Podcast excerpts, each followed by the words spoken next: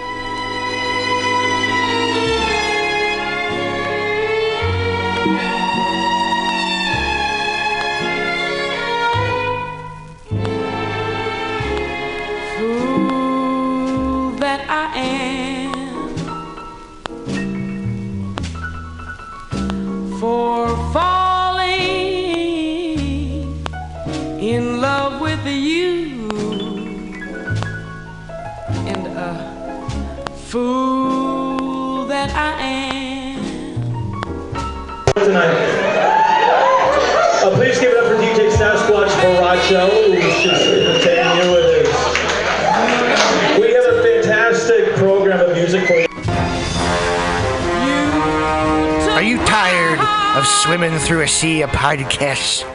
Are ye on a raft without a patter?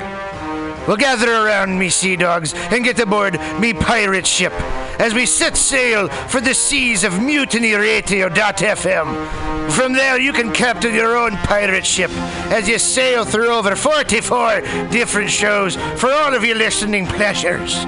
They've got live comedy to small business advice, LGBTQ-friendly to sports, vinyl to gutter punk. MutinyRadio.fm has the best programming the internet ocean has to offer you. I bet my peg leg on it, or I ain't scurvy shit-faced McRat.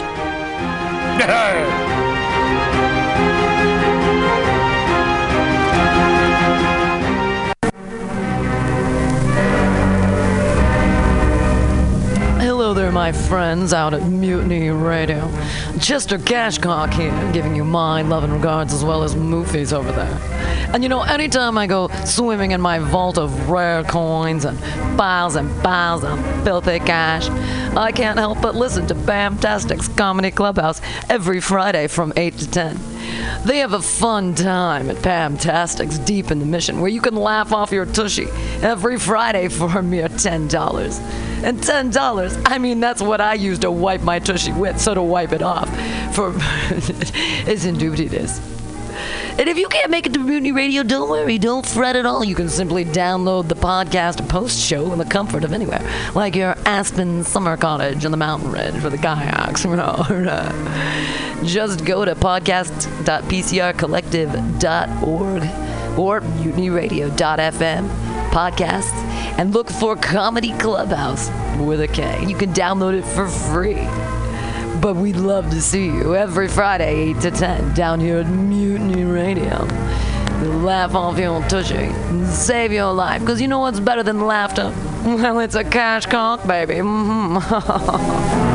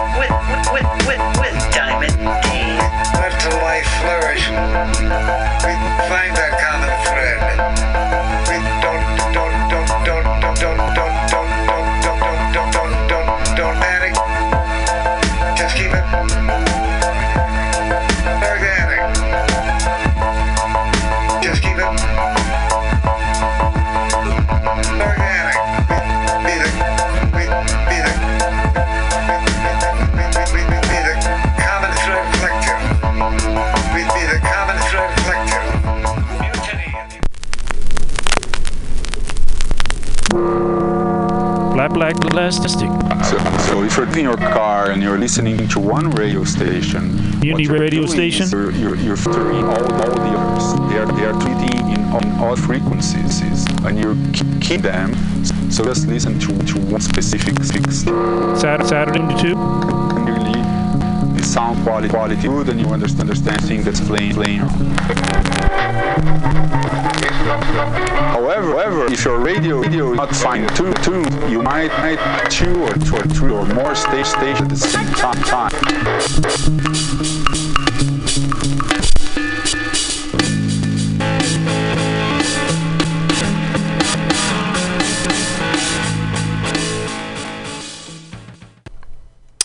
Hey, Mutineers, Stolowitz here. Have you ever listened to Labor and Love on Saturday mornings, 10 to noon, with Bill Morgan? It's a really excellent show, one of my favorites here at the station.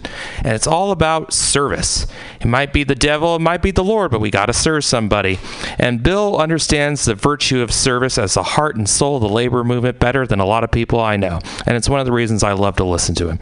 He breaks down socialism, democracy, protest history, workers' news, and the power of unions. Along with that, he serves up an excellent mix of jazz, Latin, gospel, hip-hop, and traditional folk ballads. Great stuff. Check it out. Labor and Love is every Saturday, 10 a.m. to 12 p.m. Serve somebody.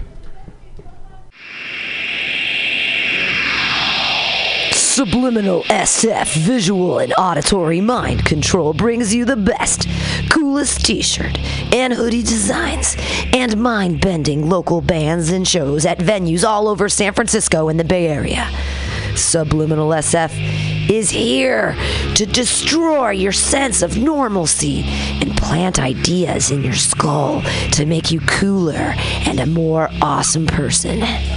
Check out all the badass products at subliminalsf.myshopify.com. That's subliminalsf.myshopify.com and experience Subliminal SF.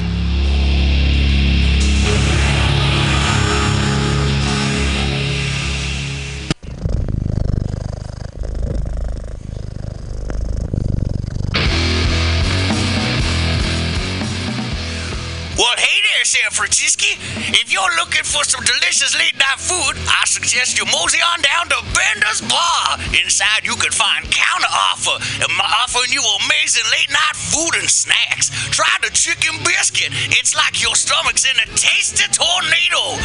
They have exceptionally great daily ground sustainable burgers with sides of tater tots, grilled asparagus, and delicious zucchini, and creamy-licious mac and cheese. You like tacos? They got them! And from the specials, very deep fried fish sandwich to a stoner burger with a donut bun. What are those crazy potheads gonna come up with next? Go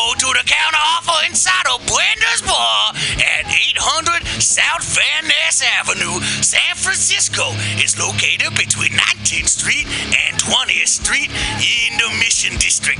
Open 7 nights a week from 5 to 10 p.m. or later. Counter Offer, son!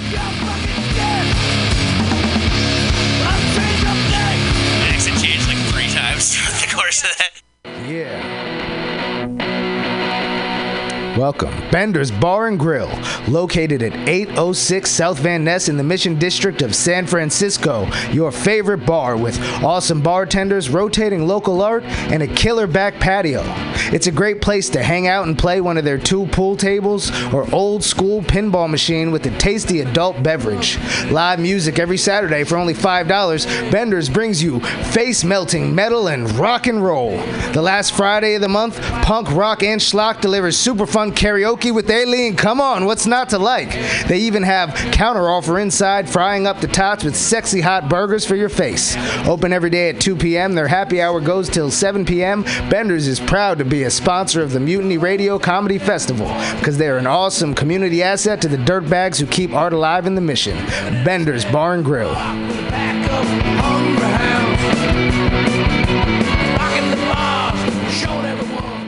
This is Tushar Matters with Mutiny Radio. Big up to the #1 station that rules the nation. Give it to me every time. Ah! Billy Bob, you ever want to be funny? Well, my dogs think I'm funny, Daryl. Well, I mean, you ever want to be, like, in front of an audience? Like, other than, like, squirrels, dogs, and dead peasants? Oh, shoot. From time to time, I've been giving it a thought or two. You know, if you go to Joke Workshop, there's more than 2 peoples paying attention to your jokes, and they ain't even gonna be jerks about it. Daryl, are you serious? I can get people to listen to my jokes? And they'll even say nice things, dude, before they tell you how to get improvements. No way. What is this dang-nabbit thing called? It's Joke Workshop. Joke Workshop? Yep, every Monday, 6 to 8 p.m. on the Mutiny Radios. So you're saying I could tell my jokes every Monday from 6 to 8? That's what I'm saying. It's the Joke Workshop Mondays, 6 to 8 p.m.s at the Mutiny Radios. Yahoo! $4.99. And welcoming open mic, where comedians can get substantial mic time for the mere price of a spot of tea and crumpets. Comedians who remain after their initial sets are invited to perform feats of improvisation and ingenuity in the famous lightning round games, which are guaranteed to delight and entertain. Ah, thinking of these bright young comedians with so much potential and so many drug problems makes me as giddy as a schoolgirl. I haven't had so much fun and giggles since my non-trinary youth at Bumble's boarding school in East Brackenshire, where I danced with Hugh Grant, helped Jason Statham steal an antique shotgun, and took nude photos of Prince Harry, who I must mention was not named appropriately. Sign up in person for your own comedic adventures at 7:30 p.m. or pre-sign with the host by sending a direct message via social media. If you can't make it out to that den of iniquity known as mutinyradio.fm, listen in live from home or download the podcast on Apple iTunes under Friends of Mutiny. A smashing time will be had by all. Until next Saturday night at 8 p.m., cheerio, darlings. Struggles and challenges. And we'll also have guests come in and share their stories. And hopefully through all this, we can expand our view. Or your view. Yes, and there'll be plenty of dick jokes, so don't worry. It's not always going to be heavy. Yeah, I might even share black hair tips. Black hair tips. Don't know anything about it. Sorry. All on my limited view. Yes, every Tuesday from 12 to 2. You can also find us on Apple Podcasts. Oh, yeah, and Google Play. And Stitcher. iTunes. Oh, you already said that. TuneIn Radio. Stitcher, you said that. Spotify. Oh my God, there's just so many. And Overcast. Yes, you can also find us on social media. M as in Mary, L as in Larry, P as in Peter, podcast. MOV podcast is our handle. Until next time, I hope you're enjoying your view. Yes. Bye. Bye. That kind of sucked balls.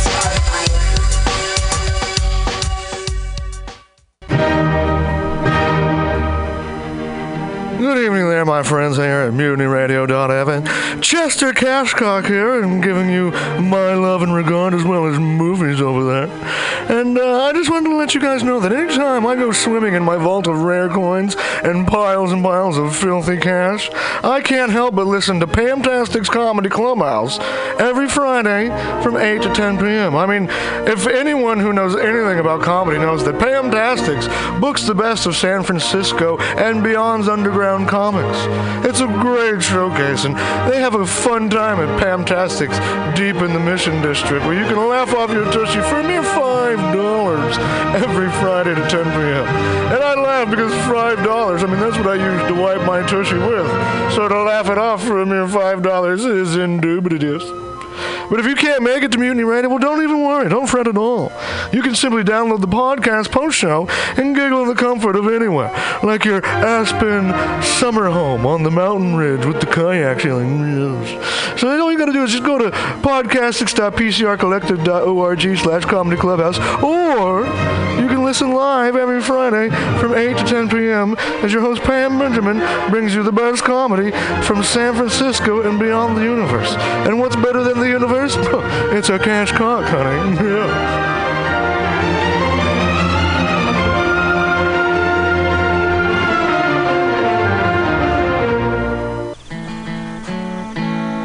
Billy Bob, you ever want to be funny? Well, my dogs think I'm funny, Daryl. Well, I mean, you ever want to be, like, in front of an audience? Like, other than, like, squirrels, dogs, and dead peasants? Oh, shoot. From time to time, I've been giving it a thought or two. You know, if you go to Joke Workshop, there's more than two peoples paying attention to your jokes, and they ain't even gonna be jerks about it. Daryl, are you serious? I can get people to listen to my jokes? And they'll even say nice things, dude, before they tell you how to get improvements. No way. What is this dag-nabbit thing called? It's Joke Workshop. Joke Workshop? Yep, every Monday, 6 to 8 p.m. on the Mutiny Radios. So you're saying I could tell my jokes every Monday from 6 to 8? That's what I'm saying. It's the Joke Workshop Mondays, 6 to 8 p.m. at the Mutiny Radios. Yahoo! 499. Mutiny Radio listener, it's that time of year again. March 1st through 5th, it's time for the 4th annual Mutiny Radio Comedy Festival. Over 40 comics, 25 shows, 5 days, all here at Mutiny Radio, 2781 21st Street at Florida Street. 25 shows, 5 days. Amazing comics from all over the United States here in San Francisco to entertain you, with 25 differently themed shows hosted by local San Francisco comedians, bringing you comedians from all over the United States here. Everything will be live streaming, and podcast post. Get your tickets, $10 a show, 25 shows, a million laughs. It's the 4th annual Mutiny Radio Comedy Festival, brought to you by Bender's, Counter Offer, and Subliminal SF.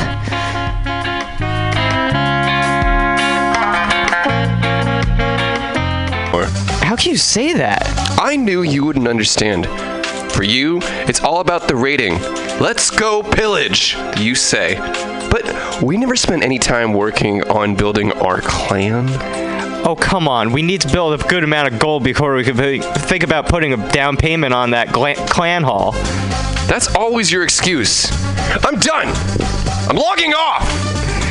Rose disconnects from the server and pushes back from her keyboard. Jack turns around on his swivel chair behind her. My line. Oh. What the hell, Rose? What?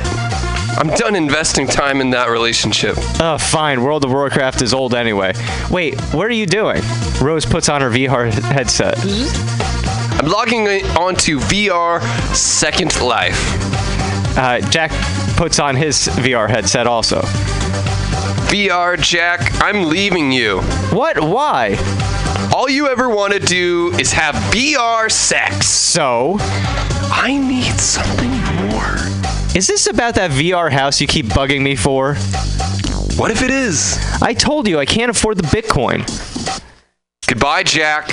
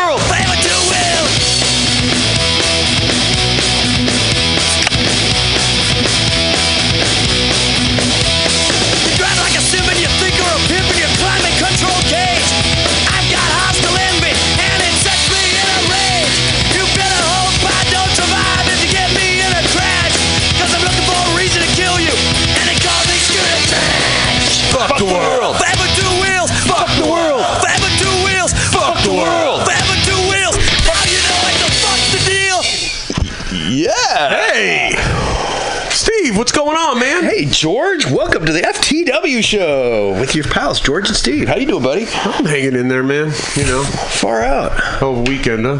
Yeah. Yeah, what a weekend. Ooh, weekend painted it green. For you and for me, but in different ways, right? I would think so, yes.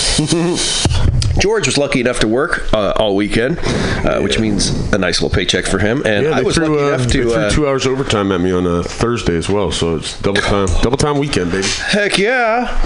Hell yeah. Thank you, Angel Man. He might be coming on the show tonight, right? Yeah, sure. You never know. The Wheelie King himself. He said, what are we going to do, George? I said, well, Steve's going to be there too. He's all, fuck that. Just like everybody else. Well, doesn't he? Everybody I know says that shit to me.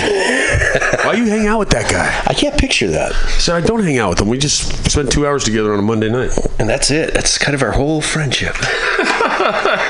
Until some asshole with a green beard comes up and tries to hug you in the middle of fucking public. What's up, bro? Just like you, I got a green beard. Where's my green bearded brother? See, I walked in a little St. Patty's Day parade weekend and wore a green beard as well as a lovely green, hat. What else did I have? Oh, a green shirt on. Yeah. It was a painted beard. Okay, spray paint, yeah. I looked like AstroTurf, though. I got that from more than one person. Looked more like fungus to me. They thought it was impeccable. It's probably the best ever. It was like algae. Well, yeah, it was so good. They said, why is Steve trying to fill in for you with the beard, man? What's that all about? I said, sorry, guys. I got to work, and I had to shave, so I don't have a beard. I've got barely any face stubble right now. It's true. Truth. Yeah. Truth. It's true. He's not lying this time. So welcome to FTW on the Mutiny Radio Station. March 19th show, if you'd like to call in. San Francisco, California. So we're down the Mission. We're on 21st in Florida. You're more than welcome to come down and visit, say hey, hang out, do your thing, do our thing. Do what you want to do. We won't tell you who to. Do what you want to do. Knock it too. I think I got that song on here somewhere. No way. Tonight show? No, do what you want to do. It's Calvin Harris, I believe. It's kind of dance music. I can't tell you. Yeah, George does the music on our show, and I do a little thing called The Race Report, and we talk motorcycles, because we are forever two wheels. If you would like to call in, call us at 415-550-0511. That number again, 415-550-0511. It would be fun, like, giving them a different phone number every time, wouldn't it? Yeah, sure. It would probably cut down the phone calls other than Gail coming in. Wouldn't she be a great interview? You know, Gail, you hardly seem crazy at all. How about some government conspiracies and who are they trying to kill this week? Yeah, she's fucking great. For those that don't know, Gail calls in from time to time and is generally pretty far out of her mind. Kind of deep space is where Gail's at. That's a different do what you want to do. She's having some issues. Kind of like George's music choices. Yeah. So any motorcycle this weekend, George? You ride to work? Or, yeah, I rode the Harley on yesterday. Yeah? Yesterday and today, yeah. Because it was raining on Saturday, man. It was coming down pretty good. I didn't get a drop of rain on me during the parade. I managed to dodge it. Did it rain in the morning or something? Because I didn't see that myself. It was wet. Oh, Saturday. Your first day of double time. I don't remember, dude. You know how this do what you want to do. It is not. What's he say right there? Yeah, that's right. Technically, you're right, but it's not the one I remember. Never doubt me again. Oh, yeah, that's for sure. Jackass. So I got an interesting call from my buddy on a Saturday. Do tell. He said, so yeah, with this Ranchero thing, he wants out of the program. So the program was that he was going to donate the engine and the transmission. We were going to slap it in together. We were going to sell it and split the money. All right. I showed up with the truck. He had the engine trans. So we go. Boom, boom. Yank the engine out. All of a sudden, things got... Yeah. I'm sure he's having troubles with the house and stuff, and he doesn't want that piece of shit sitting in his fucking driveway all this time. And I've been busy for the last week, so I haven't had a chance to get out there, and he's fucking... He's like, yeah, so I want out on this deal, but I'll sell you the engine transmission for $600. Oh, that's not a bad deal. I was like, okay. I'll try to work the money up, you know? And then he called me back like a half hour later, and I didn't answer, but he left me a message that, oh, yeah, you're going to need the exhaust, too, so that's going to be another $4. Okay. Great. Is he a regular listener to the show? I don't know. He's a good dude. Wow. Yeah, it's just turning into more of a mess than I kind of expected, so...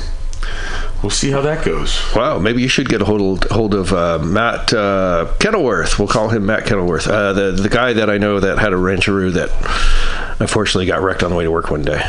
You should call him and tell him to come pick this thing up. I don't have his phone number. I did try to get it from Bill, what's his name, the other night, but he did not have it. He did not know the man. Well, that's how it goes. So, it is what it is. But yeah, I got to ride the bike. Dude, it was like yesterday was cold. Did it rain yesterday? I don't believe it did. I really get out too much yesterday. Big recovery day yesterday. I think I did ride the bike yesterday and today. I don't think I rode it on Saturday. That's right, I didn't. It cost me $20 to park in that open lot. Chump change, right? Sure. For my pal George, that's just chump change. That's how he rolls. He's big. That's 10 minutes of work on a double time day. Don't brag to the kids at home, George. It's a lot of money, dude. That's fucking a lot of work, dude. There's some bullshit and fucking big, dude. It wasn't too bad, and then I ran into one of the guys at work, and he's like, "Oh, dude, I park over here on the side. The fucking meters don't work on Saturdays." I'm like, "What? Oh, really? I don't even know about that one. Fuck, that's a good deal." The one over not Folsom and Third. Yeah, Folsom and Third. That place is usually $14 on the weekends. I thought the place underneath the Thai restaurant. There's that one, and then there's one across the street. Or is that the Thai restaurant? The outdoor. Where Go Dog Go used to be, wherever it was. Or Hot Dog, or whatever the fucking... What Up Dog? What Up Dog, that's it. That's still there. That building? Yeah, that place has a parking garage in it. It does, yeah, but that parking garage sucks. Oh, well, I didn't say it wasn't without its tricks. I do the one across the street. I've done that one, but they make you stay until 3 o'clock Monday through Friday. So there's that little caveat you got to be aware of when... Yeah, if you're doing the... if you're out early one day, you get to go watch a movie or pay $30 versus $14 or whatever it is. Yeah, so that freaking thing... So I stayed there, what was it, Thursday night or Friday night? Thursday night. I parked in it Thursday. I parked in there. $14 early bird special, you know, got out late. No problem. It's a little bit late. I got to go feed the dog, so I'm kind of in a rush, you know, because I don't like leaving my dog without food. That's always a humanitarian thing. When I work late, it's like, because I'm the only one home, so I'm in a bit of a rush. I go and pay my bill because I got that automatic machine there. At that time, there's nobody else there, so I pay it, stick my credit card in, approved, hit the button for the receipt. Receipt comes out, my credit card comes out, and no ticket. And I'm like, what the fuck? Now what? Uh-oh. So there's an assistance button. I call the assistance, and the thing's ringing, and the person answers, and they're like, "Hi, how can I help you?" And then the machine spits out my card, right? So I'm like, "Well, it held about on my card, and now it's spitting it out, so that should be good. No problem, right? So hop in the truck, drive up, stick it in the machine, no good. You still owe money. Yes. So I go back to the machine. I stuck in reverse and backed out of there before the car got behind me, and whipped it into a spot, jam over there, call assistance. They're like, well, you're probably going to have to pay it, right? So I'm like, okay. So I stuck the credit card in, paid it again, so I paid twice. So you got to pay twice? Yeah. And what, I talked to the manager on Friday. No, because it didn't accept the first one. But I had a receipt that said that I paid it, and the other receipt said I paid it, and it was like within 3 minutes of each other, so... Right? What a money maker that is for them, huh? So I talked to the manager the next day, and he's like, well, it's going to take 8 to 10 weeks to get your refund, because we got to send it to fucking blah, blah, blah. I'm like, well, what? I'm like, let's work something out here, buddy. What time do you get off at? Fuck, yeah. You just let me out the gate when I park here one day? Something, right? Just throw me a bone, bro. So he wasn't there this weekend, and then I rode the motorcycle today, so I didn't see him. So tomorrow's raining. It's supposed to rain in the afternoon, evening. So I was probably going to drive that, but that place closes at a certain time, too. Yes, it does. I've had it where I had to sneak in behind somebody going in the garage, and they were like calling the police over, and I'm like, hey, I just got off work. It's 11:30 at night. My car's parked downstairs. I'm out of here. And they're like, we're going to call the police. I'm like, well, you go right ahead, because I'm going to leave because I'm tired. I just did a 28-hour day or whatever it was. It was fucking insane. One of those insane day show, you know. Crazy days. 16, 18-hour day, you know. Anyway, enough about work. Lots of motorcycle racing in the last week. Lots of good times there. It was just craziness at Daytona. Bubba Blackwell did his jump. Wait till you hear about that one, George. I can't wait. I know, right? I saw, what was I reading up on this weekend? Oh, yesterday I found an article on SB, I forget what the state, 248 or 9 or something. No, like it's up there. It's like 1049 or 2049 or something like that. So it has to do with drug tests in the state of California. So they're saying that if they require you to have a urine test and you're a medical patient with a active card, it shouldn't make a difference. Because if you go drinking on your time off, it doesn't matter. Yeah, as long as you're you know, sober within the last 8 hours. Yeah, I guess. Well, I mean, that was always my bitch about it was, why don't they test what I've done in the last 8 hours? You know, they're able to do that with a lip balm test or, you know, swab, whatever they call it. Supposedly, yeah. They readjusted this mic. She keeps pushing it further and further away from me, which is fine, but I can't work the buttons and talk into the mic at the same time. It is tricky. You keep fading in and out. Yeah, well... It's not in front of me, and the board is. Maybe you need one of those microphones that hangs from overhead. Maybe you should shut the fuck up. KTM. And that's not a maybe, really. Shut the fuck up. Wow. I love our Mondays together. It's quality time. It really is. Yeah, it was just a long day. I've been a little nippy lately. I wasn't happy yesterday. But I'm doing much better today. Work will do that to you. What else did I do this weekend, man? Jeez, I was running around with my head chopped off at work, which was kind of crazy. But then I didn't get a chance to go by and see Mom. I didn't get a chance to work on the truck. I did ride the bike out and about a little bit. But that was just going point A to point B kind of things, you know. And yep. I took it out for a rip on Friday night, because it was dry out, and I just kind of bombed around Lake Merced, and I think I stopped at Home Depot, just made an excuse to go out there and grab something, and then putted around the lake and went out towards the Great Highway. And there you go see some ocean for a minute. Yeah, it was night, it was dark, so yeah. And I was in a rush to get home to make my lunch so I could go to sleep. There you have it. Yeah, my big weekend was pretty much the parade and staggering through that and recovering from that. So it was a good sized parade, man, because I went up there. I went up to Market Street at 12 p.m. at lunchtime. I jammed up there. I didn't see you guys, and I saw like the second group in the parade going by. So I walked down Market to 2nd Street, hooked a right, followed that all the way out past Folsom is where you guys were, and you guys hadn't even started yet. That's correct. It went off late this year. It was almost, I think it was like noon before it went off. For you guys, yeah. Yeah, I mean, there was time to go get mimosas and bloody whatever the hell they are. It must start around 11:30, because for them to get from down there to 4th Street wouldn't have taken... What time did we see you there, 12:30 or 1? It was 12:30-ish, a little after that, because I was heading back to work. And I didn't realize, dude, because I could see Moscone from where you guys were standing. Oh, no shit. Oh, yeah. I could have easily just walked up the block and spent the whole time there. But instead, I did the walk because I thought you guys... Because last year, we were like the second ones in the parade. So I was like, wow. I didn't want to miss you. Yeah. Because I thought, well, if I run into him up there, then I can walk with him for a few blocks, and then I'll just kick rocks, you know? Yep. I got to walk with everybody for a half block, and I had to hang left. Half block's better than none, George. Too bad I wasn't leading. Take what you can get. Could have pulled a Bluto Bukowski, right? I led the band right into a fucking alley, dead-end alley, and marched them into the wall. I haven't thought about that scene in forever. And all the horn players followed right behind. That wasn't even John Belushi. That was like that squirrely-looking dude. He was wearing like a bathrobe and fucking. What you supposed to do, you fucking moron? It was that guy. The guy from Texas. He was great. Very funny man in real life, as I recall, too. What little I've read on him. I think he's passed away by now. Who knows, man? But, yeah, good shit. Yeah, it was all right. If you want to say so.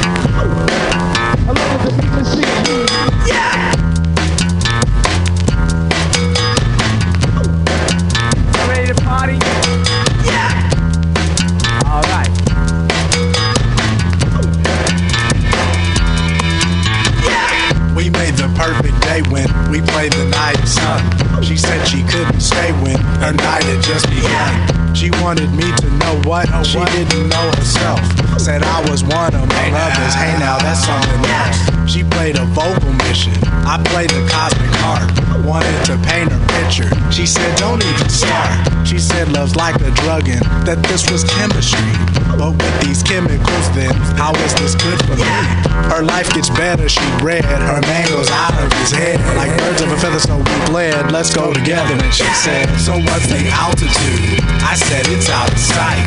What's with the attitude? And she said it's all right. So what's the altitude? I said it's out of sight. What's with the attitude? And she said it's all right. She said let's get away now. Let's go down by the bay.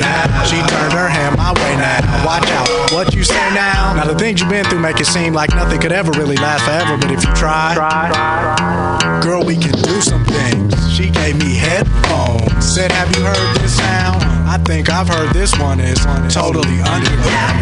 I wouldn't let her go then, she wouldn't let me go. Just ask the neighbors, man, it's unbelievable. I played the morning rising, she played the setting sun. She said she couldn't stay when her night had just begun. So what's the altitude? I said it's out of sight. What's with the attitude? And she said it's all right. So what's the altitude? I said it's out of sight. Without abandon, we dance, we party all night. Party all night. Party all night. Party all night.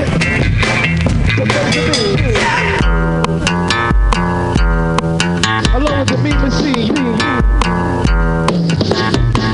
We made the perfect day when we played the night sun. She said she couldn't stay when her night had just begun. She wanted me to know what she didn't know herself. Said I was one among others. Hey now, that's something else. We played a vocal mission to play the cosmic sky. How can we make the distance? You've always known my eye. We're letting people know what we now know ourselves. That we are one among others. Hey now, that's something else. She gave me headphones. Said, have you heard this sound? You know I've heard this one, girl. Let's get out of town. This love is like a drug and we bonded chemically. We're letting you know better, living through chemistry.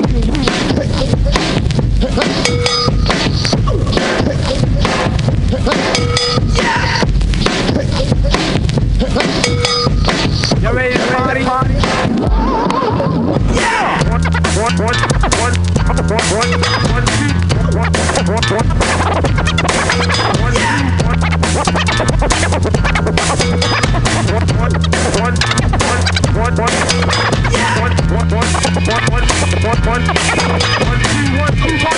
place, we want to get everything live. All the way live in the place to be.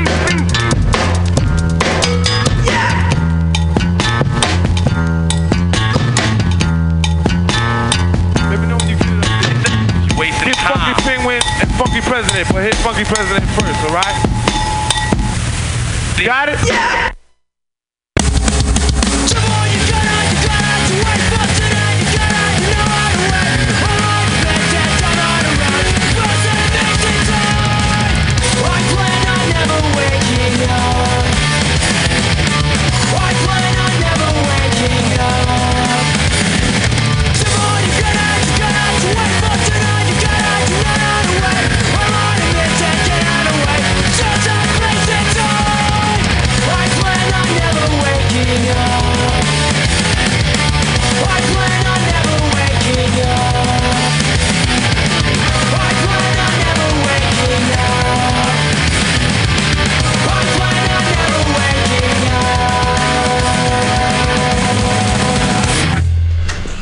Yeah! Hey, we're back. Yes, we are. Just the two of us, though. Just you and me, myself and I. Yeah. That's just the four of us. Yeah. Yeah. So, George, Uber has halted all self-driving vehicles in its fleet after a woman in Arizona died after being hit Sunday night. Uber was testing their vehicles in Arizona. She died after being hit Sunday night. Elaine Herzberg, 49 years old, is walking her bicycle across Was there anybody in the car? Yes, there was a backup safety driver, and apparently he did not. That worries me with AI. Maybe it could, talk to the car and, just set it on a killing spree? You don't think about that shit? Seriously? I hadn't taken it to that level. I mean, why not drones? The whole fleet just drones with headhunting, just going after people. They got fucking those cameras on the dashes, right? It's all on the computer, man. It's true. It wouldn't be that hard for to figure it. Actually, I might have. With machine guns and lasers. Now they know I know about it. I'm in trouble. You heard it here first, as usual, on FTW, a scoop. So Elaine Herzberg was struck at 40 miles per hour on a 4-lane street and died at the hospital a short while later. The Volvo XC90 SUV was operated with software not of Volvo's manufacturer. So just last week, Uber and Waymo urged Congress to pass sweeping legislation to speed introduction of self-driving vehicles. How about that one, huh? Yeah, how about that? I'm sorry, I wasn't paying attention. What'd you say? Attaboy, George. Did it have anything to do with that AI thing I was thinking about? It's like being here alone sometimes, honestly. I don't know. But if you seriously think about it, all these electric cars are coming out. They're all computer-driven. They all got Wi-Fi. It could easily hack into those things and, like, fuck somebody up. They could send all kinds of fucked up shit from Amazon to your house. You're back on the whole... You do all kinds of crazy shit. Well, in the meantime, back in reality, George. Yeah, keep it up, little man. It is an issue that's being brought in front of Congress because we do need to address this. Because, I mean, once it starts knocking people off motorcycles or, you know, pedestrians, or you just got nailed, right? Maybe they should give them the bike lane. The bike lane. We just Uber and drone cars only? Yeah. Yeah? It seems fair. That's all I'm saying. Hey, the bicycles aren't paying for that fucking lane. They don't deserve it. No, I agree with you there. They're a special breed right there. So much easier. All those lanes could now become like pickup lanes, and you wouldn't have to worry about it because you know Uber would be over there like picking people up. Yeah. Done deal. Yep. Yeah. Back to music. Holy hey, there's shit. A big fire in North Beach right this weekend. That got all the news. In Soma, they had a fire and a man was found dead in an adult bookstore. Fucking strange, right? And the owners of the place are like, we don't know how he got there. What? Kind of weird. They found a dead body in a small fire. Like, there's a big North Beach fire this weekend. Are you aware of that? Yeah. The fire department's getting a bunch of crap for their response to it, blah, blah, blah. Right. They had a smaller fire over on, I think it was 111 6th Street. So it's that first block of between Mission and Howard. Jesus no, second Christ. One. That whole block of 6th Street is... That whole corridor is just crazy. Fun. Dude. I think people are even worse there than they are on the Tenderloin. It's like you get kicked out of the Tenderloin, you go to 6th Street. Dude, it is weird, sketchy. It doesn't smell as bad as the Tenderloin, though. Yeah, very, very exciting stuff down there. So what else you got, George? Speaking of explosions. Jackass. I got fuck all, dude. I've been working, man. We're not talking about work, so there you go. Gotcha. Oh, I cooked, wait a minute, you talked to one of the guys for the union meeting. I cooked all that fucking meat. That was cool. I did that last week. Yes, you did. I did have some of that. 200 pounds of corned beef and slathered it with a mustard sauce. It was delicious. Ooh, I'm a little backed up, man. I ate too much meat. I'm surprised you didn't bring any tonight. If anybody's got a solution, please call in. Yogurt. Talk to Steve. Yogurt. Eat healthy. Yeah. At number 415-550-0511. Tell Steve what I need to do. He's the only one that can comfort me. Get old tree in, George. Whatever. I especially enjoyed that one. Let's see what's next.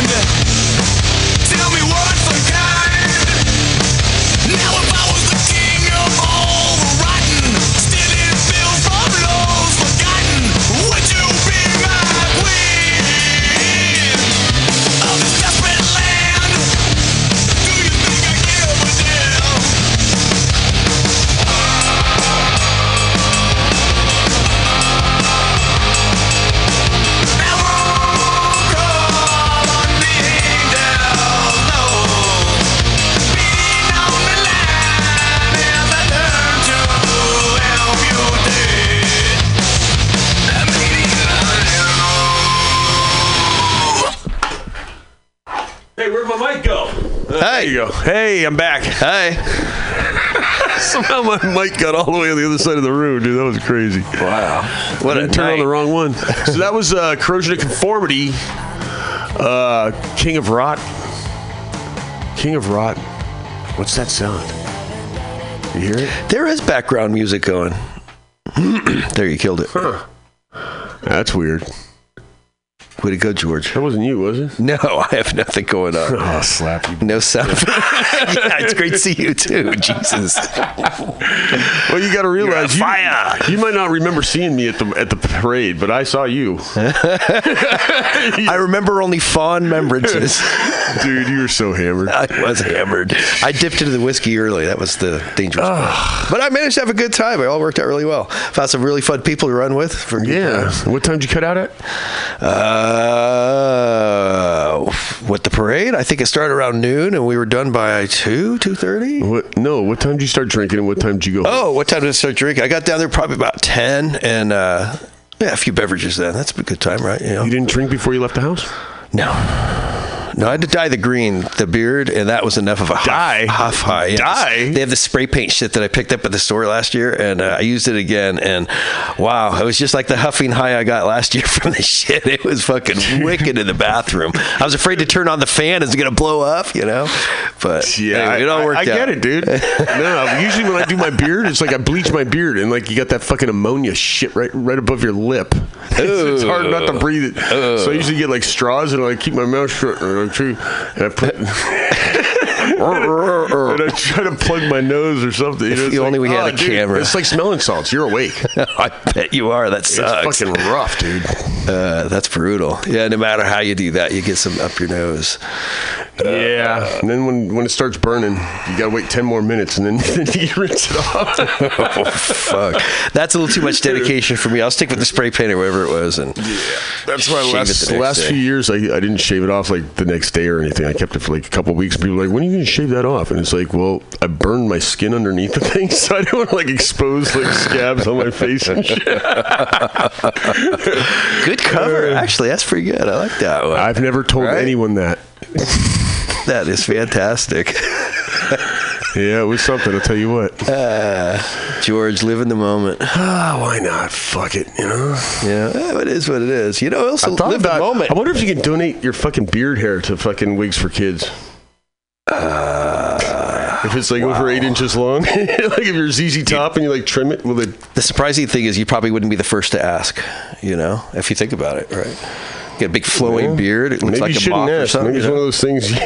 Don't ask for permission. Your idea. Just show up with a beard in a bag. It's easier to ask for forgiveness than to ask for permission or something like that, right?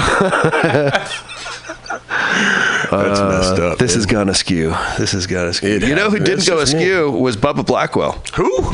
Bubba Blackwell kicked off the Daytona TT. Do you mind if we jump on the race report a little bit earlier? I'd like to hear some of it, man, because from what I understand, it's been a busy week. Oh, it was a huge week. It was Daytona Bike Week. We had Supercross. I was so busy working and cooking. I don't even know, man.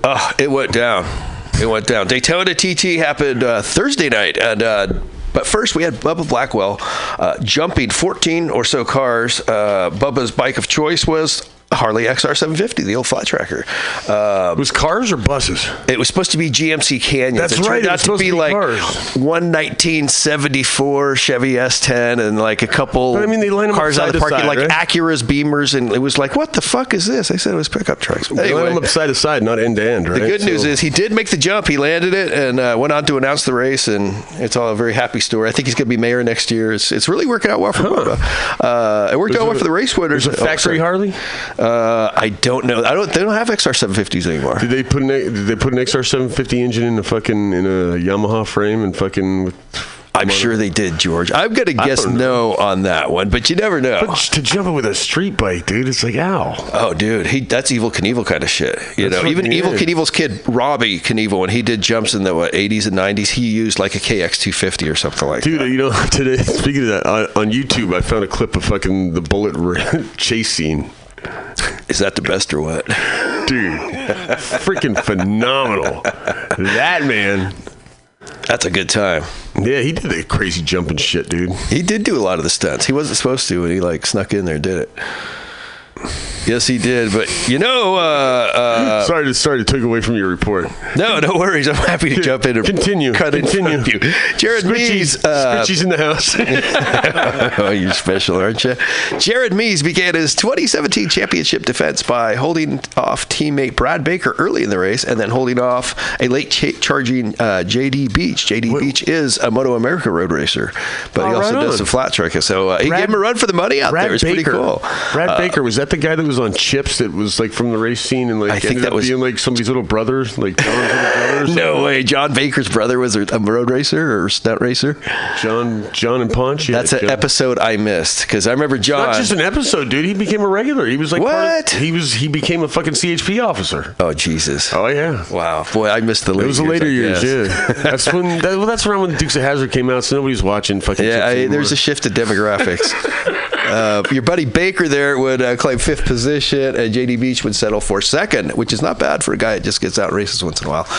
Cowie rider Henry Wiles charged from sixth place to end up third to complete the podium. KTM-mounted Dan Bromley survived a couple of close calls to win the singles race. Jesse Janich, we'll go with, took second with Shane Narborough third. Jesse Janich. Janich, dude, some of these names, you've tried to spell this shit. Anyway, they rolled on to Woodstock, Georgia, to the Dixie Speedway for April 7th for the next AFT race. So there you have it, George. There's AFT. You want to break it up and do music in between them, or what do you think? Oh, most definitely. Rolling by the seat of our pants. Yeah, we got other stuff to listen to, for sure, man. Far out. Are you ready to hear some music? Heck yeah. That wasn't very... Any requests out there? That wasn't a very enthusiastic heck yeah. Oh, hella, bro.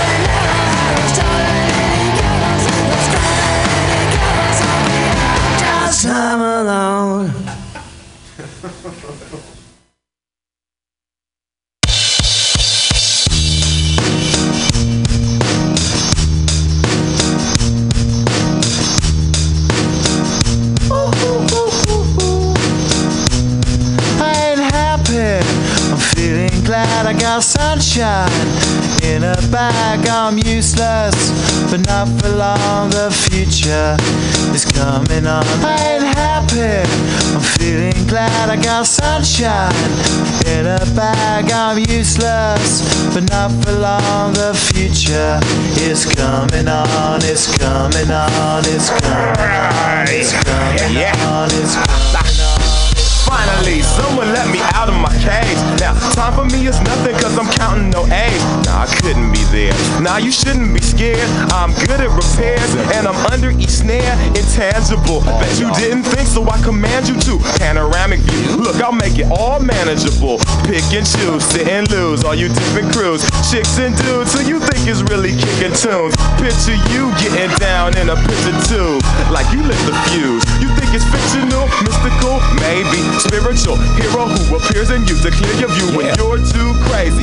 Lifeless to those, the definition for what life is. Priceless to you because I put you on the hype shit. You like it? Gun smoke, you're righteous with one toke. You're psychic among no possess you with one go.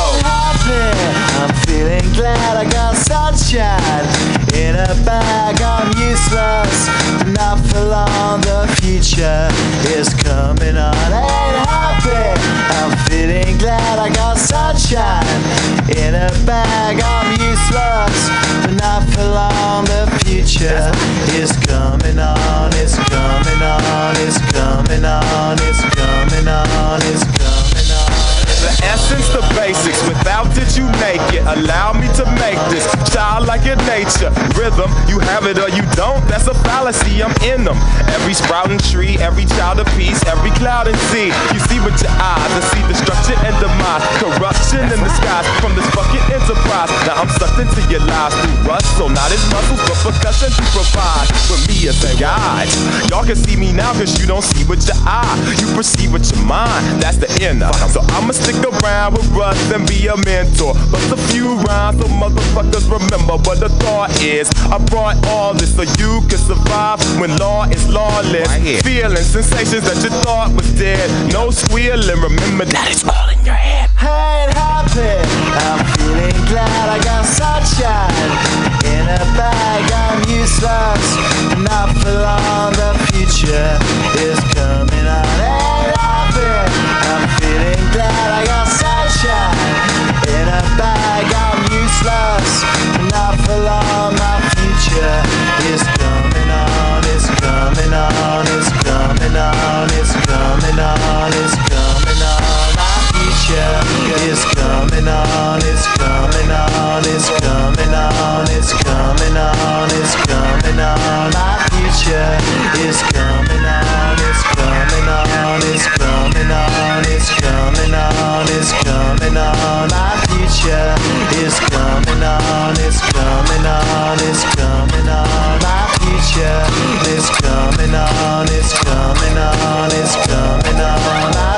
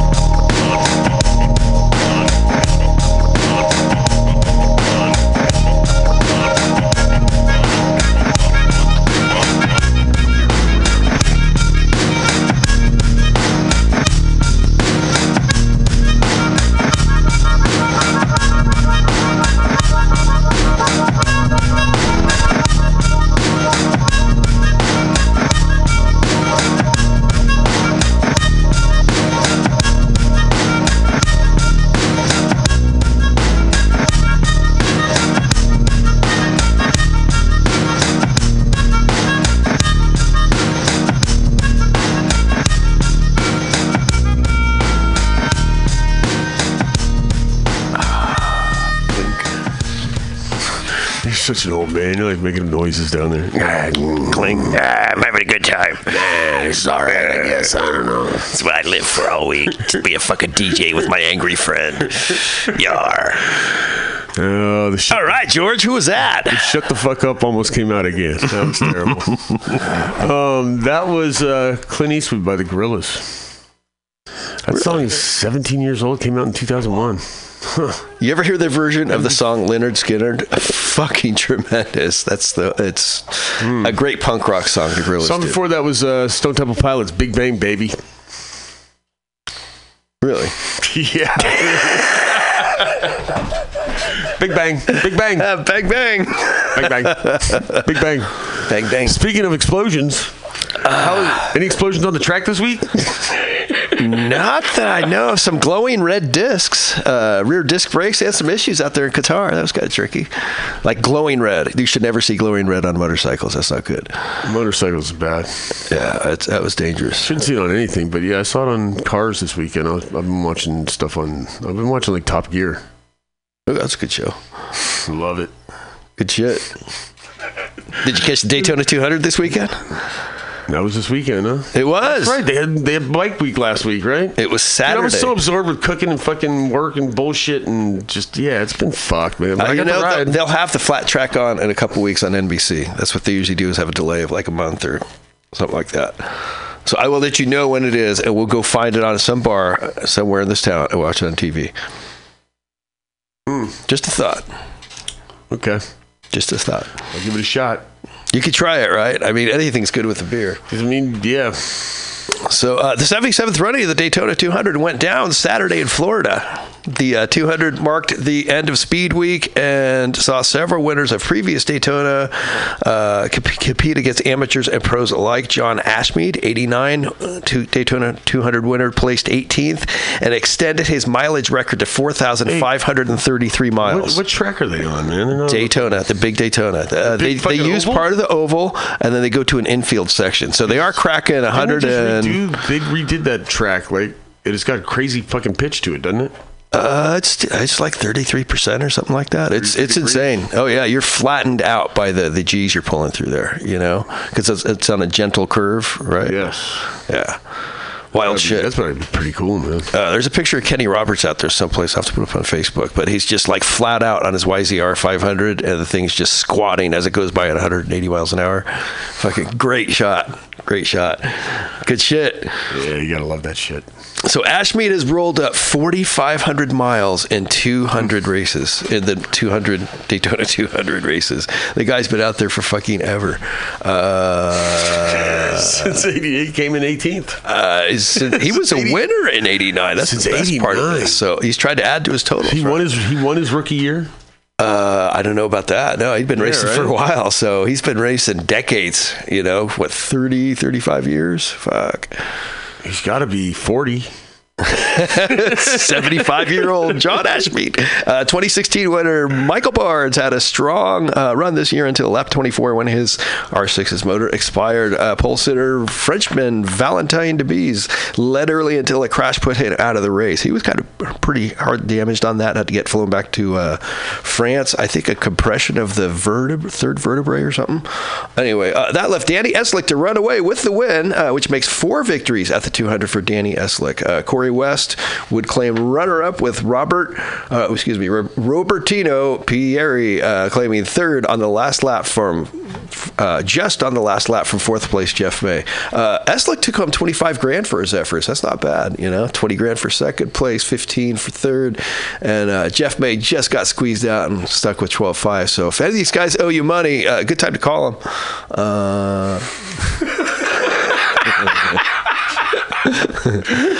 What were those names again?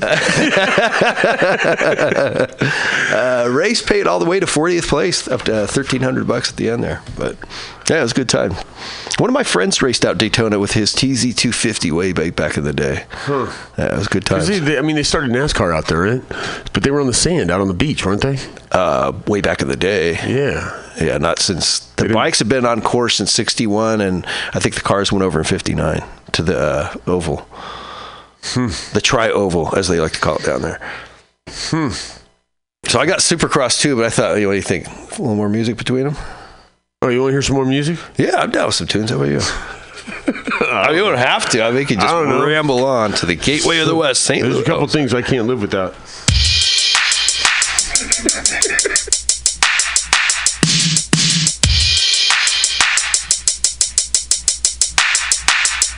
My radio, believe me, I like it loud. I'm the man with the box that can rock the crowd. Walking down the street to the hardcore beat while my JVC vibrates the concrete. I'm sorry if you can't understand, but I need a radio inside my hand. Don't mean to offend other citizens, but I kick my volume way past 10. My story is rough, my neighborhood is tough, but I still sport gold and I'm out to crush. My name is Cool J, I devastate the show, but I couldn't survive without my radio. Terrorizing my neighbors with a heavy bass, I keep the suckers in fear by the look on my face. My radio's bad from the boulevard, I'm a hip-hop gangster and my name is Todd.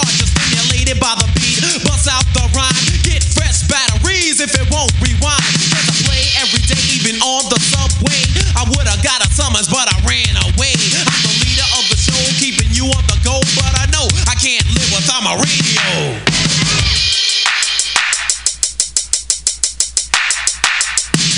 Something's on my jock when I walk down the block. I really don't care if you're jealous or not, cause I make the songs, you sing along. Your radio's deaf when my record's on, so get off the wall, become involved. All your radio problems have now been solved. My treacherous beats make your ears respond, and my radio's loud like a fire alarm. The floor vibrates, the walls cave in, the bass makes my eardrums seep thin. That sounds in my ride, yes, the front and back. You would think it was a party, not a Cadillac. Cause I drive to the app with the windows closed, and my bass is so loud it can rip your clothes. Stomping like a savage beast, the level on my power meter will not decrease. Suckers get mad cause the girlies scream, and I'm still getting paid, why you look at me mean? I'm the leader of the show, keeping you on the go, but I know I can't live without my radio. I'm the leader of the show, keeping you on the go, and I know I can't live without my radio.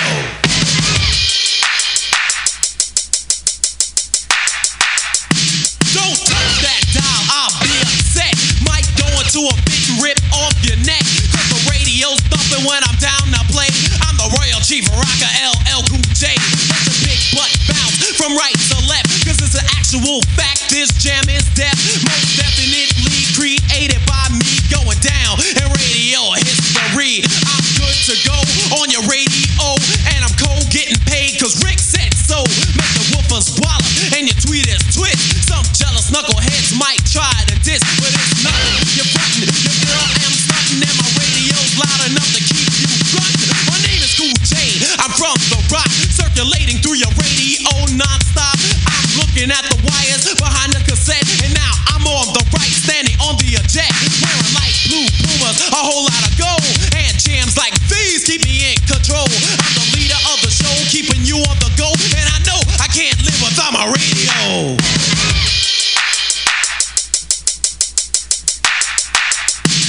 Your energy level starts to increase as my big beat is slowly released. I'm on the radio and at the jam. LL Cool J is who I am. I'ma make you dance, boogie down and rock, and the scratch add shade to my musical plot. And to expand my musical plan, co-creator, rock the beat with your hand.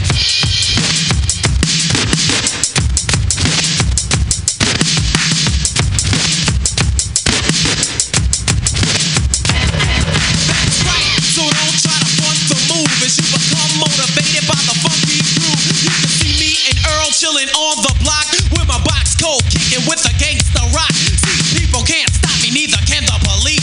I'm a musical maniac to save the least. For you and your radio, I made this for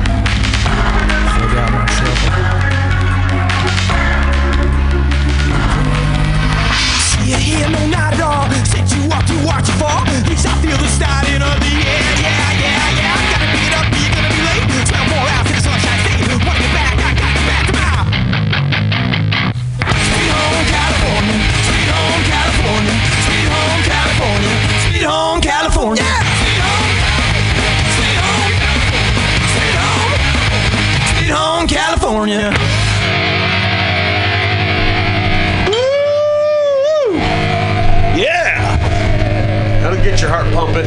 Yowza. That was Sugar Ray, Speed Home California. Is that who that was? That's exactly who that was. Yes. And before that, I had...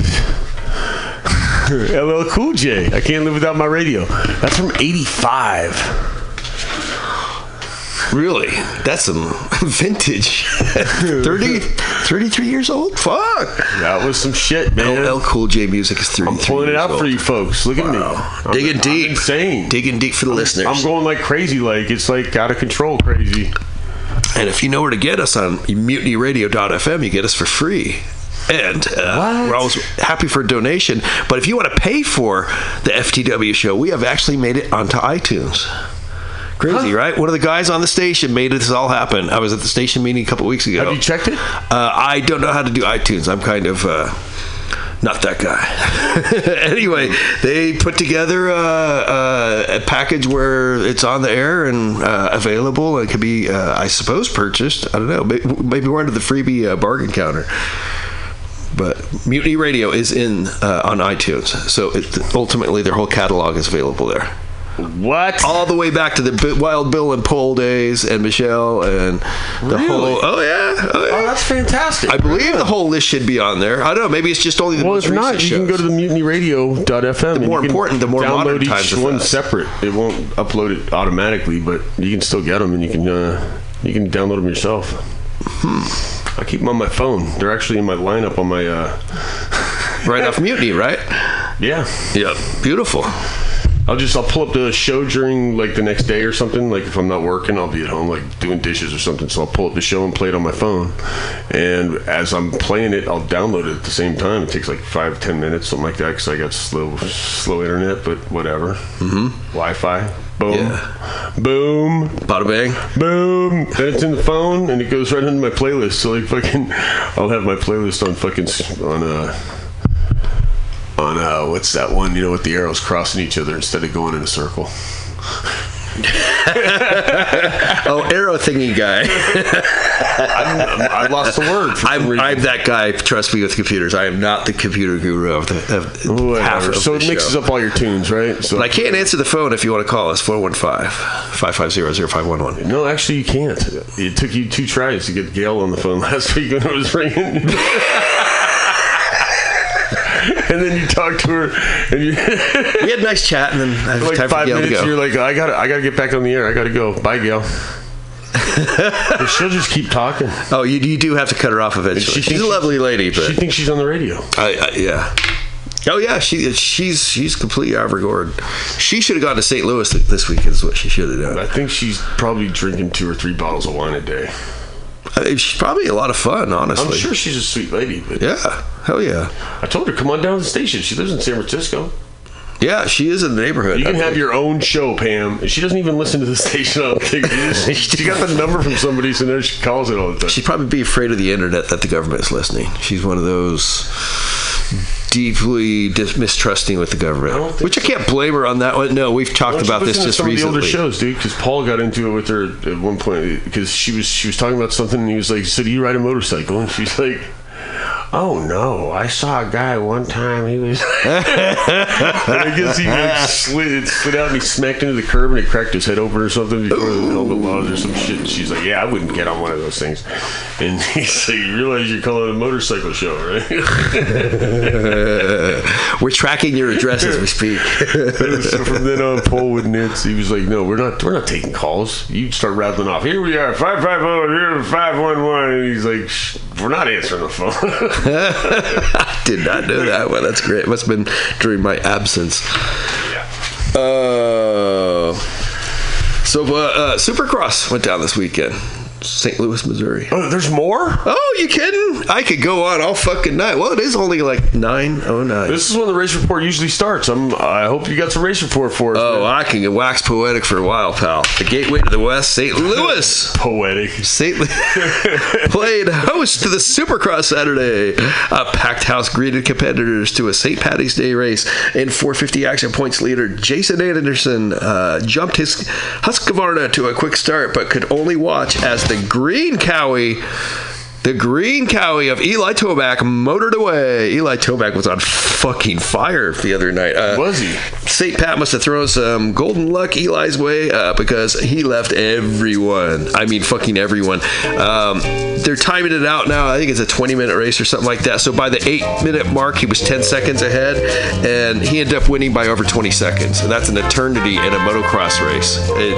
Dude's badass. Fucking A, man. He was on fucking fire. Jason Anderson rode his Husky to second, which is fine with him because he does have the points lead, and he's leading substantially. Marvin Musquin rounded out the podium. Last week's winner, Justin Brayton, collected fourth. Anderson added 2 points to his lead to now over 42 points over Musquin.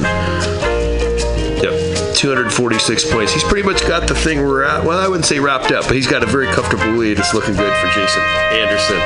250 action. Husky rider Zach Osborne leaped to an early lead, but Austin Forkner jumped a quad and led by laps one completion. His lead would not last as he dropped his bike and resumed, ended up in fifth place. Fork, as the buddies call him, Forkner. Fork would also go down with another rider and finish sixth. Osborne would go on to the win with Jeremy Martin on a Honda, second place, and Jordan Smith on a KTM third. It's lovely, isn't it? It makes me think there's like palm trees around the corner. Is this Herb? I'm still like, oh yeah. Is this Herb? Wow, you're on the groove, bro. Good to go. You're on fire. I'm so like on a beach somewhere, fucking barefoot, dancing in the club, drunk. Dude. Suntan.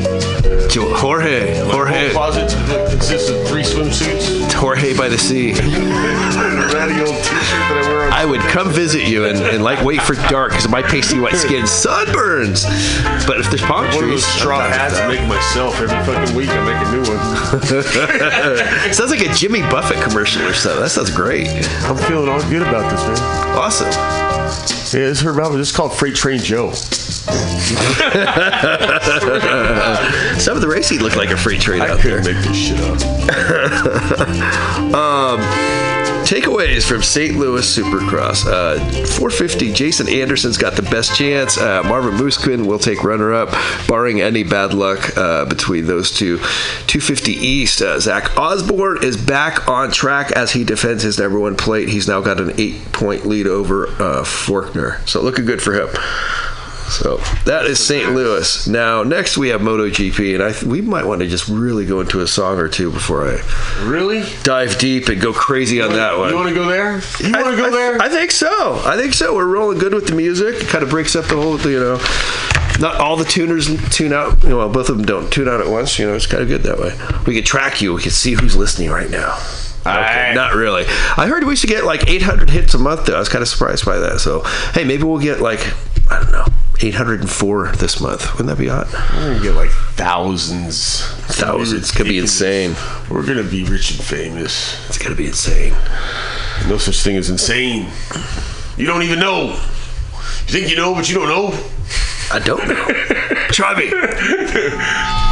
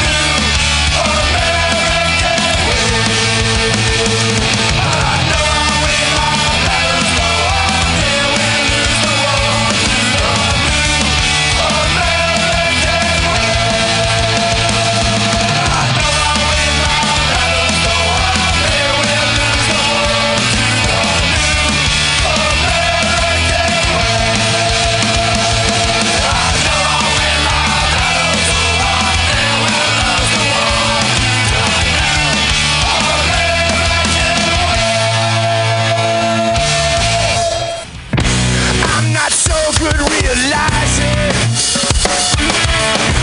Who I can or cannot trust. It's best to keep what matters vague. With harmless lies I can adjust.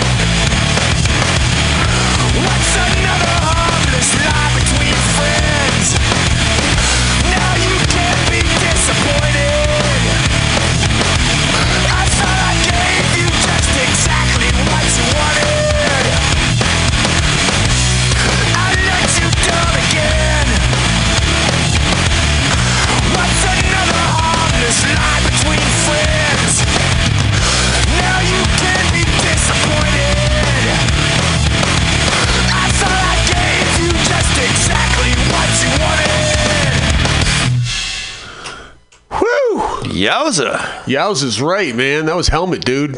Fuck yeah, it was. Motherfucking Helmet, dude. Exactly what you wanted. Jump Before on. That was the New American Wave of fucking Dropkick Murphys. Really? Yes. Good shit, bro.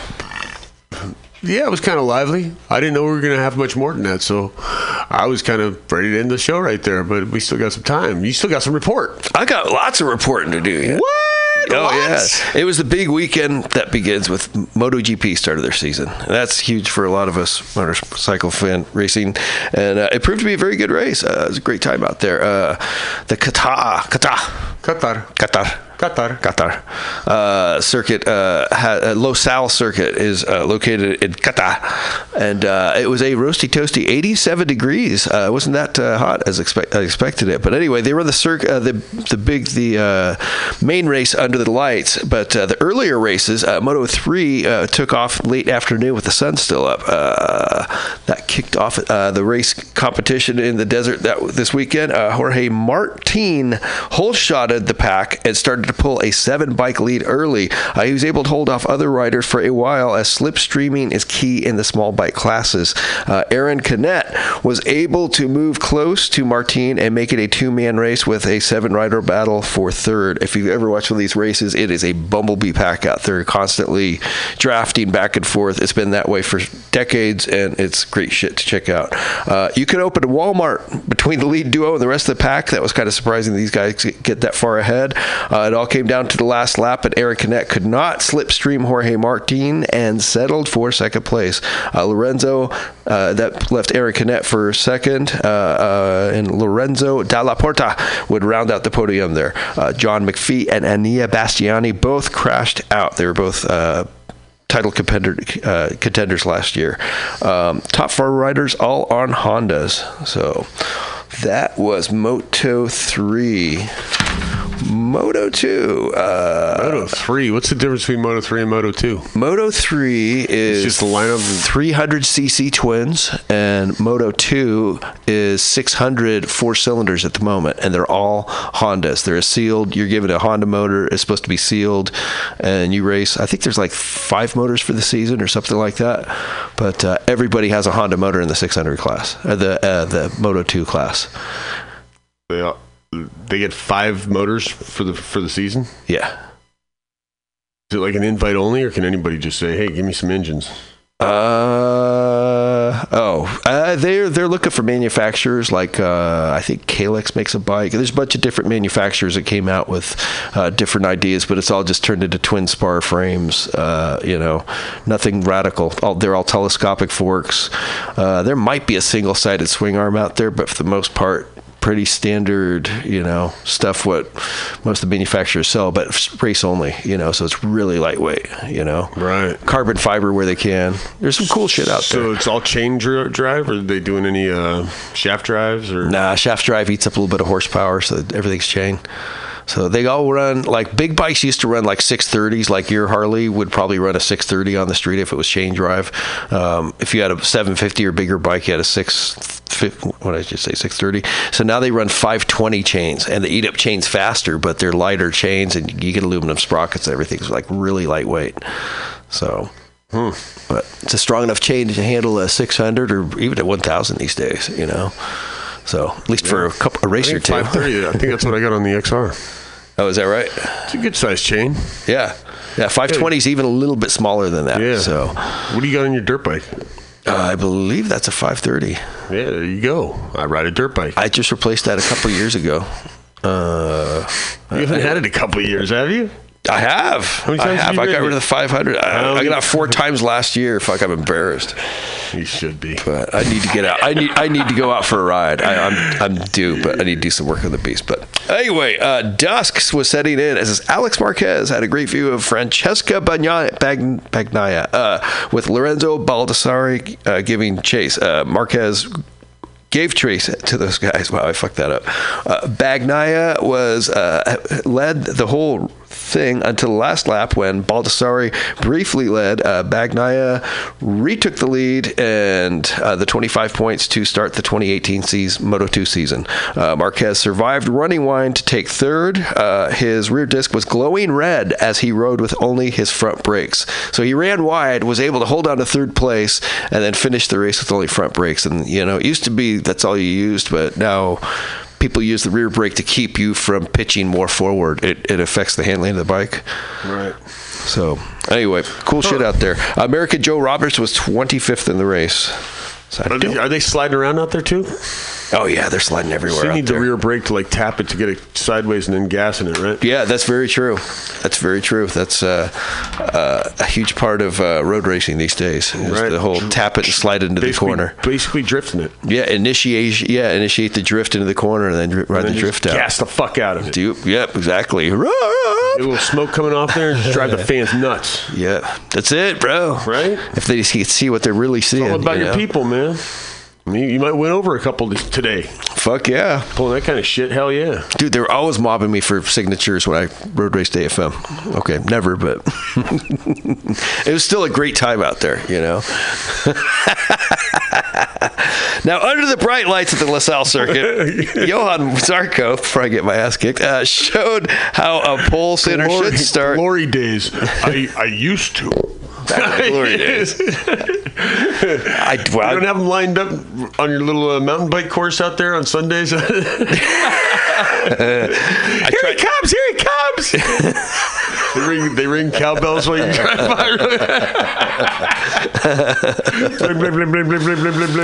I do get, Gail comes out and a few others. They have those, what was that, the soccer fucking game they had in Africa, and they had those fucking bassoons or whatever they were blowing, the fucking big horns. The Sousa horns? The Sousas. Oh, those things are horrible. That sounds like something your fans would have, just to irritate them. Only if your fans were close enough. You're just smiling. Probably wearing a football helmet, flying down the hill. We're all going to the bar afterwards. big chunk of fresh. I would have been a great famous person. You kidding? It would have been great. Grass stuffed in your fucking helmet. I went down, but the helmet saved me. I'm going to give it away later. I might auction it. You never know. You never can tell. You know who you can tell is Johan Zarko. He showed how a pole sitter should start by shrieking away from the front and taking the lead that Mark Marquez would briefly hold for three corners. Zarko held a nice lead until lap 17. So this guy like took pole position, right? Fucking very good. Had a great year last year, still in a satellite, Yamaha this year. His tires started to go away on lap 17, and that's when Johan went backwards through the pack. Mark Marquez constantly badgered Zarko. And next it was Andre Dovizioso, who slowly made his way up through the pack, saving his tires. And Marquez was quite impetuous in chasing the boys down and sliding everywhere. So ended up with Dovizioso in front on the Ducati, with Mark Marquez on his Honda chasing him. And third was Rossi, who had briefly led earlier, but was content to run third. Zarko slid back third, fourth, fifth, and eventually I think he took, where was he, sixth? No. Faded to fourth before resuming the lead challenge with Dovi and Marquez. Oh, Valentino Rossi was an early challenger to Zarko, but faded to fourth before resuming the lead challenge with Dovi and Marquez. In the end, the man who conserved tires, showed patience and poise. Under Dovizioso held off a late charge from Mark Marquez to take the checkers. Marquez would take second, Rossi would claim third, Cal Crutchlow fourth, and Danilo Petrucci fifth. So that was the race. I don't think I butchered that too bad this week, but great racing out there. It was under the lights for the night race there, for the big race there. 350 kilometers down the main straight. That works out to like 210, someplace in there. They're fucking boogieing down the straight. It's fucking good shit, George. It's no joke, man. Straight up. Why is it, just some MotoGP notes here, why isn't Johan Zarko on a factory Yamaha? This one's killing me. This guy was like out qualifying the regular Yamaha factory bikes, and it just ain't happening. He was just fucking badass. It's business. He's doing it on a Yamaha, right? He is, but he's a satellite rider. So he's like, right. They should not be winning races. The main factory Yamaha bike should be winning. Should be. It's kind of an embarrassment for Yamaha not to be winning. It kind of is. Well, why isn't Honda's grabbing this kid up and saying, hey, you should race with us? Maybe he's only riding the Yamahas. He's kicking ass. He's still putting Yamaha on the fucking leaderboard, right? He is. There you go. Why we got to pay this kid? He's doing it for us. He's running a deal. Ducati dominated practice. Petrucci and Dovizioso, not so much with Lorenzo, but those guys were constantly 1, 2, 3, or 4, and for quite a while it was Ducati's 3 out of the top 4, and then Zarko comes along and scoots and takes the pole position. Fucking badass guy. Danilo Petrucci, another guy should be on a full factory ride, had a great ride for Ducati, and then faded in the race. I was ashamed to see that happen. We should look into raising funds for that guy so he can be an independent. Yeah, that sounds like a valiant effort, but... Why not? I think we had to raise ourselves for like FTW fucking the FTW sponsor. Put a big FTW bro in his bag. Can't give you much money. How about I take you out for beers and buy a joint? I don't know. I can paint your fairings for you and put a big FTW on the side. Okay, it's all stickers put together, but we do need to get some FTW stickers going. Jorge Lorenzo's weekend was a weekend to forget with a crash halfway through the race. He lost his brakes altogether, so it was fortunate he wasn't going 300 clicks. He was only going like 180 clicks. That's like 100, 120. So he was able to take it out into the desert someplace and just dump it in the gravel. So, but scary moment for him, losing your brakes altogether. That's not a good thing. What gear was he in at that speed? Probably fourth. Yeah, downshift. You can only do that so much, Eventually you got to ditch it. Dragging his feet? I don't know. I'd be doing that. I did that once. It didn't work very well. Dude, I had a bike when I was a kid. I used to ride a BMX bike to school every day. And fucking, I built this bike up myself. And at the time, the popular thing was freewheel fucking... Because before, when I was a kid... Coaster brakes. Most bikes had coaster brakes. Yep. And then they came out the free wheels on the BMX, right? And you had to put fucking handbrakes on the fucking thing. Yep. You'd fly with a fucking free... Free wheels, yeah, they roll pretty good. So I had Skyway Toughs, man. But I had a frame, I had a Mongoose frame that was from 76 or something, which they didn't have handbrakes back then. So it didn't have a mount for the handbrake, but it had a little clip for the fucking coaster brake, right? Yeah. So I didn't have any brakes. My neighbor had that. It didn't work well sometimes. San Francisco's got a lot of hills. Yeah, there was a couple close calls, but fucking, you know, back then, you know, they knew kids were riding around the streets like little assholes anyhow, so people were looking out more, and they weren't driving like dicks to begin with, I don't think. Or not as bad. I did get hit on that bike one time. But that's another story for another day. Tune in next week for George's. So yeah, no, I used to just bronco the curb, you know, at top speed. Every block, I'd like switch over to another block and just like you hit the flats and then you go down a block as fast as fuck, or a couple blocks, and then cut in, and I bunny hop and like do a power slide across somebody's front lawn and then fucking jump back on the street. Regular Bart Simpson, dude. It was fucking outstanding. In hindsight, I should have been dead a long time ago. But man, wow. It was a thrill, fucking hitting an intersection at fucking top speed with no brakes, man. Interesting you bring this up, because I was working out by Evans Street the other day, and I kept hearing this like shoo, and it was the kids coming down from the projects and jumping on bikes. And there was a big hill at an intersection. They go flying down the hill, and they'd rub their foot against the forks and kind of jam it in there between the forks, and then he'd let off, and like away they'd go. It was a big hill. You'd boogie down it out by the post office. Yeah, so you stick your foot between the tire and the forks and behind it, and it sucks your foot into the fucking forks. Yeah, exactly. And then your foot dragging on the tire slows you down. Yeah, my neighbor did that. It's like, you can have it, pal. Yeah, I did that too. I've done that. George's been there. It was more fun to power slide across somebody's lawn. I believe that. Just pitch that thing sideways and go like 25 feet through somebody's, because I live in a foggy neighborhood. It's always a little moist. Oh, fucking ideal. Always. Slip sliding, bruh. I still got that bike. Do you really? Goddamn right I do. Fuck yeah. You can't have it. No? Magic bus. So let's see here. Oh, yeah, that. So, what's his name? Pedrosa. What is Pedrosa's name? First name. I cannot think of it at the moment. Let's just call him Pedrosa. Mr. Pedrosa. It was his 200th MotoGP appearance. Pretty good racer. Lots of runner-ups, but just a perennial runner-up guy. Never won the title. Let's see what happens with that guy this year. Danny Pedrosa had a day to forget with 7th place. Oh, that Danny Pedrosa. There you go. Franco Morbidelli's first MotoGP race. He's just moved up from Moto2. Gave him a 12th place. And also Tom Luthi from Moto2 moved up from MotoGP. Took 16th place. AFM kicked off their season in Button Willow and saw... let's see. Andrew Lee claimed victory in Formula Pacific with Bryce Prince runner-up and Corey Call rounding out the podium. That's it for race action with calendar. World Superbike, we have Thailand next weekend, March 24th to 25th. Supercross moves to Indianapolis next weekend, March 24th. Moto America. You know, this whole Thailand April race, 15th. This whole Thailand race with the pre-inspection and all that kind of shit that we've been talking about for like 6 weeks now. I haven't heard about any of the races anywhere with so much going on. Oh, they're going to be there next week. It's like... Well, they're testing. I'm trying to bait the audience. Yeah, they were testing the track. Oh, no, they're testing their bikes, you fool. But they went to Thailand to test their bikes. Well, because that's where the racetrack was. Their second race, yes. Yeah. Where are they going next week?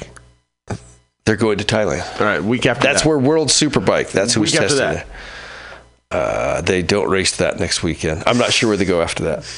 Right, because we haven't heard about all the testing they're doing on the tracks or any of that bullshit. It's like Thailand's fucking coming up all the time. Because I haven't told you. That's what it is. Maybe I'm withholding information, George. Maybe when you punch... Your brain can only handle so much. Maybe when you pull up Google, Thailand comes right up. I don't know what to think of that. This sounds like a Dr. Seuss book. Oh, the things you could think. Actually, his name was Soyce. Oh, fuck. Didn't sound like Mother Goose, though, so there you go. Moto America will be in Road Atlanta opening their season tax day, April 15th. But wait, there's more! MotoGP moves its traveling roadshow to Argentina, April 8th. George. Argentina, are they testing the track anytime soon? I would love to hear about it, wouldn't you? I sure hope so. You sarcastic prick. You better give it as AFM much heads over Thailand. To Button Willow, April 14th to 15th for a tax day special weekend as well. Have those guys been in Thailand the whole time? Like 5 weeks, they've been like hanging out there like, hey, we're testing the track. Yeah, they just hang out there all the time. We're doing testing. Shut up, eh? Forgot about them. Who's asking? Is that it for the race report? That's a race report. I've given up. Yeah, you stuck a mouthful of chocolate bar in your mouth. It's like, is it over? Did you say that's it? It's over, George. I just can't do anymore. Great race report. Man. All handwritten. Can't wait to hear about Thailand next week.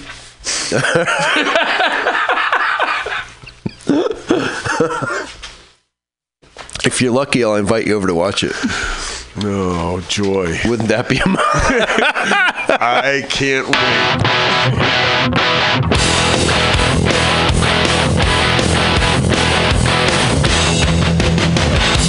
You're not lightning. You're so hard to find. But when you show up, you're so beautiful. If you see me, please don't hate me.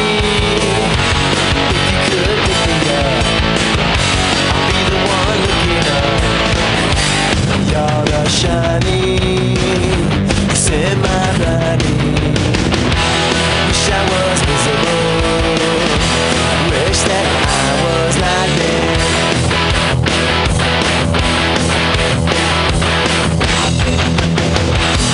You're like lightning, you're so hard to find. But when you show up, you're so beautiful. You're the shining, send my body. Wish I was next to you. Wish that I was like that. Everything is very real, 'cause you know how I feel. Everything is very real, 'cause you know how I feel. Everything is very real, 'cause you know how.